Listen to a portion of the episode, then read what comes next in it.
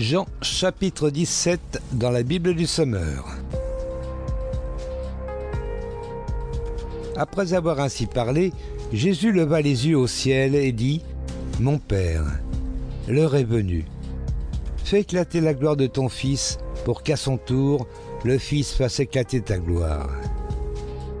En effet, tu lui as donné autorité sur l'humanité entière, afin qu'il donne la vie éternelle à tous ceux que tu lui as donnés.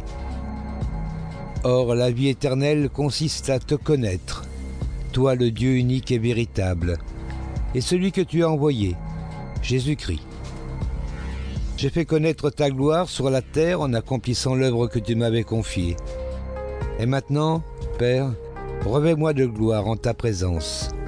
Donne-moi cette gloire que j'avais déjà auprès de toi avant les origines du monde.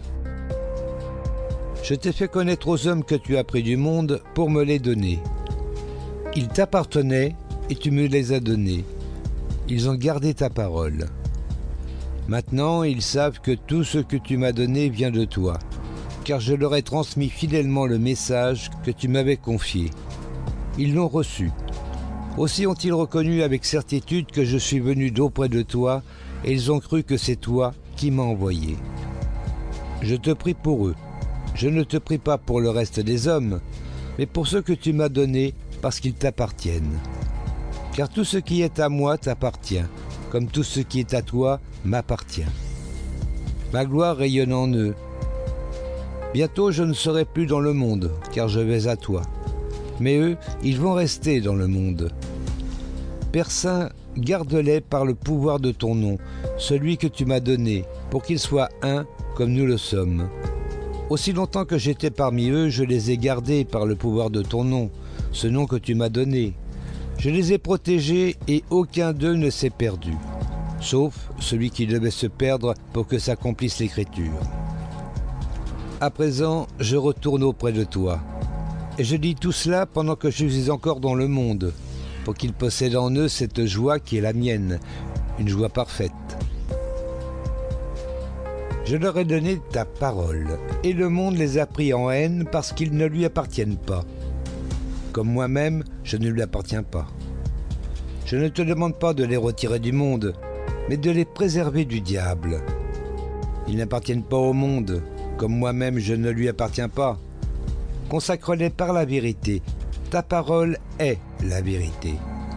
Comme tu m'as envoyé dans le monde, moi aussi je les y envoie et je me consacre moi-même à toi pour eux, pour qu'ils soient à leur tour consacrés à toi par la vérité.